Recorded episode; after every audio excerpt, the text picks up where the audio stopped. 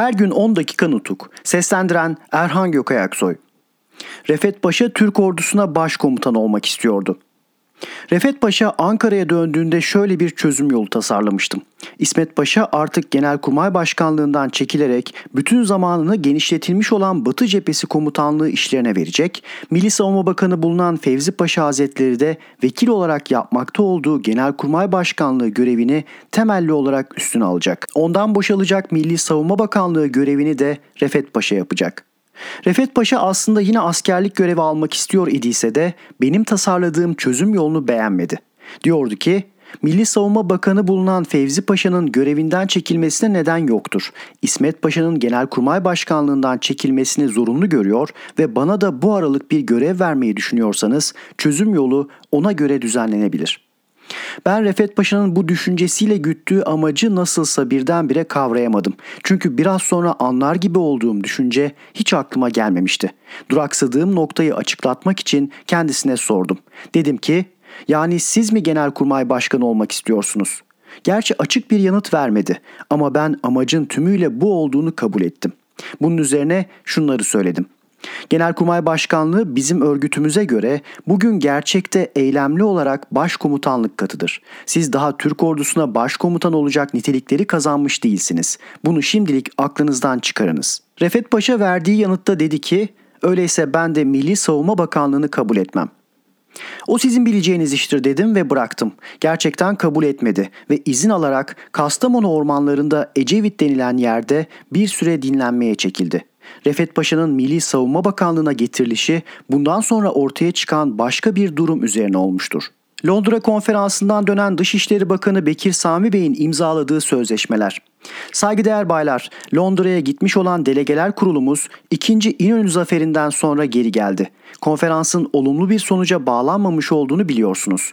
Ama Delegeler Kurulu Başkanı ve Dışişleri Bakanı Bekir Sami Bey kendiliğinden İngiltere, Fransa ve İtalya devlet adamlarıyla buluşup konuşarak her biriyle ayrı ayrı bir takım sözleşmeler imzalamış bulunuyordu. Bekir Sami Bey'in İngiltere ile imzaladığı bir sözleşmeye göre elimizde bulunan bütün İngiliz tutsaklarını geri verecektik. Buna karşılık İngilizler de tutsaklarımızı bize vereceklerdi. Yalnız Türk tutsaklarından Ermenilere ve İngiliz tutsaklarına kıyım yapmış ya da kötü işlem yapmış olduğu öne sürülenler verilmeyecekti. Hükümetimiz elbette böyle bir sözleşmeyi uygun görüp onaylayamazdı. Çünkü böyle bir sözleşmeyi onaylamak Türk uyrukluların Türkiye sınırları içindeki davranışları üzerinde yabancı bir hükümetin yargılama hakkını onaylamak gibi olurdu. Bu sözleşmeyi onaylamadıksa da İngilizler kimi Türk tutsaklarını salı verdiklerinden biz de buna karşılık elimizde bulunan İngiliz tutsaklarından bir bölümünü salı verdik. Daha sonra 23 Ekim 1921'de Kızılay 2. Başkanı Hamit Bey ile İstanbul'da İngiliz komiserinin anlaşmaları üzerine Malta'da bulunan bütün Türk tutuklularıyla bizdeki bütün İngiliz tutuklularının değiştirilmesi kararlaştırılmış ve uygulanmıştır. Baylar, Bekir Sami Bey resmi görüşmeler ve konuşmalar dışında salt kişisel olarak da Lloyd George ile buluşmuş. Aralarında söylenen sözler steno ile yazılmış. Bu tutanak imza da edilmiş.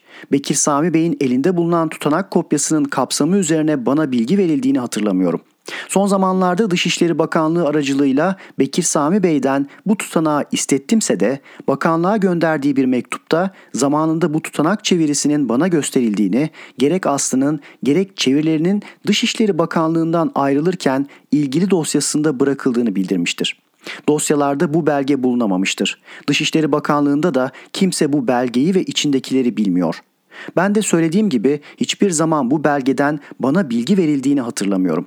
Baylar, Bekir Sami Bey ile Fransız Başbakanı Bay Brian arasında da 11 Mart 1921 günlü bir sözleşme imza edilmiştir. Bu sözleşmeye göre Fransa ile ulusal hükümet arasında çarpışmalara son verilecek. Fransızlar silahlı çetelerin biz de savaşçılarımızın silahlarını alacağız.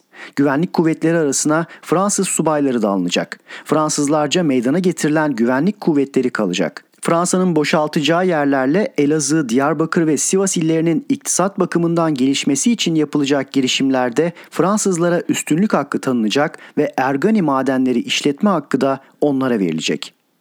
Hükümetimizce bu sözleşmenin de kabul edilmemesinin nedenlerini saymaya gereklik yoktur sanırım. Bekir Sami Bey İtalya Dışişleri Bakanı bulunan Kont Sforza ile de 12 Mart 1921'de bir sözleşme imzalamış. Buna göre İtalya'nın İzmir ve Trakya'nın bize geri verilmesi yolundaki isteklerimizi konferansta desteklemesine karşılık biz de İtalya devletine Antalya, Burdur, Muğla, Isparta sancaklarıyla Afyonkarahisar, Kütahya, Aydın ve Konya sancaklarının sonradan saptanacak bölümlerinde iktisadi girişimler için üstünlük hakkı verecektik.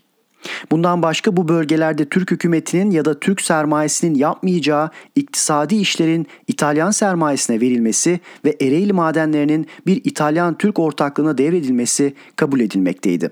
Elbette bu sözleşmede hükümetimizce geri çevrilmekten başka bir işlem göremezdi. Baylar, İtilaf devletlerinin Londra'ya barış yapmak için gönderdiğimiz delegeler kurulumuz başkanı Bekir Sami Bey'e imza ettirdikleri sözleşmelerle seyir tasarısından sonra aralarında yaptıkları üçlü anlaşma adı verilen ve Anadolu'yu sömürme bölgelerine ayıran anlaşmayı başka adlar altında ulusal hükümetimize kabul ettirmek amacını güttükleri apaçık bellidir.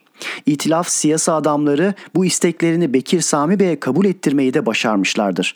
Bekir Sami Bey'i Londra'da konferans görüşmelerinden çok ayrı ayrı yapılan konuşmalarla oyaladıkları anlaşılıyor. Ulusal hükümetin ilkeleriyle Dışişleri Bakanı olan kişinin tutumu arasındaki ayrımın neden ileri geldiği ne yazık ki açıklanamıyor. Bekir Sami Bey bu sözleşmelerle Ankara'ya döndüğü zaman durumun pek çok dikkatimi çektiğini ve beni şaşkınlığa uğrattığını açıkça söylemeliyim. Bekir Sami Bey imzaladığı sözleşmelerin ülkenin yüksek çıkarlarına uygun olduğu yolundaki kanısını belirtiyor ve bunu mecliste de savunup tanıtlayabileceğini ileri sürüyordu. Kanısının yerinde olmadığı, savında da mantık bulunmadığı kuşku götürmezdi. Görüşlerinin mecliste onaylanmayacağı bir yana Dışişleri Bakanlığı'ndan da düşürüleceği kesindi. Ama meclisin siyasa sorunları üzerinde görüşme ve tartışmalarla boğulmasını o günlerin koşullarına uygun bulmadığımdan Bekir Sami Bey'e görüşlerinin yersizliğini kendim söyleyerek Dışişleri Bakanlığı'ndan çekilmesini önerdim. Bekir Sami Bey bu önerimi kabul ederek çekilme yazısını verdi. Ama Bekir Sami Bey Delegeler Kurulu Başkanlığı göreviyle Avrupa'daki yolculuğu sırasında yaptığı çeşitli buluşmaların kendisinde bıraktığı izlenimlere dayanarak itilaf devletleriyle ilkelerimize uygun olarak anlaşma yolunun bulunduğu kanısında direniyordu. Kendisinin de bu anlaşmaları sağlayabileceğini ileri sürüyordu. Bunun üzerine kendisine şu özel mektubu yazdım. 19 Mayıs 1921 Amasya Milletvekili Bekir Sami Beyefendiye Türkiye Büyük Millet Meclisi hükümetinin şimdiye değin çeşitli elverişli durumlardan yararlanarak türlü araçlarla bütün dünyaya duyurulmuş olan ilkelerini biliyorsunuz. Bu ilkelerin özü şu kısa cümleyle anlatılabilir. Bilinen ulusal sınırlarımız içinde ülkemizin bütünlüğünü ve ulusun tam bağımsızlığını sağlamak. Delegeler Kurulu Başkanlığı göreviyle yaptığınız son gezi ve değinmelerinizin sizde yarattığı etkilere ve izlenimlere göre itilaf devletlerinin koyduğumuz ilkeleri bozmaksızın bizimle anlaşmak eğiliminde oldukları kanısında bulunduğunuz anlaşılıyor.'' Türkiye Büyük Millet Meclisi itilaf devletlerinin bu eğilimini gösterecek güvenilir, gerçek, içten belirti ve sonuçları şimdilik görememektedir. Bu konuda oranladıklarımızın gerçekleşmesine yol açacak bir ortam bulabilirseniz bu sonucun Türkiye Büyük Millet Meclisi'nce ve hükümetince sevinçle kabul edilebileceğine inanmanızı dilerim efendim. Mustafa Kemal Bekir Sami Bey bundan sonra yine Avrupa'ya gitti. Bu gezisinden de bir yarar elde edilemedi. Üstelik Ankara'da Bay Franklin bu yolla yapılmakta olan görüşmelerin Bekir Sami Bey'in Paris'teki kimi girişimleri yüzünden güçlüğe uğradığı anlaşılınca hükümet Bekir Sami Bey'in resmi bir görevi olmadığını ajansla kamuya bildirmek zorunda kalmıştır. Bekir Sami Bey ikinci kez Avrupa'da bulunduğu sırada bana kimi şeyler bildirdiği gibi dönüşünde de bir rapor vermişti. Gerek bildirdiği şeyler arasında gerekse rapor raporunda görülen kimi düşünceler ne yazık ki Türk ulusunun izlediğimiz amaç ve ülküsünü Bekir Sami Bey'in tam olarak kavramadığı ve ona göre iş görmediği yolundaki kuşkuları giderecek nitelikte değildi. Bekir Sami Bey Avrupa'da gördüklerinin etkilerine ve izlenimlerine uyarak düşünce yürütüyordu. 12 Ağustos 1921 günlü bir şifre telinde bizim siyasamızı eleştirdikten sonra diyordu ki daha fırsat eldeyken akıllıca bir siyasa gütmek ülkeyi içine düştüğü büyük girdaptan kurtarabilir. Olaylar bütünüyle incelenerek ülkenin esenliğine yarayacak bir yol tutmak pek gereklidir. Yoksa tarih ve ulus önünde hiçbirimiz sorumluluktan kurtulamayız. Ulusun mutluluğunu ve Müslümanlığın esenliğini sağlayıcı bir yol saptanmasını ve bir an önce bana bildirilmesini rica ederim. Her gün 10 dakika nutuk. Seslendiren Erhan Gökayaksoy.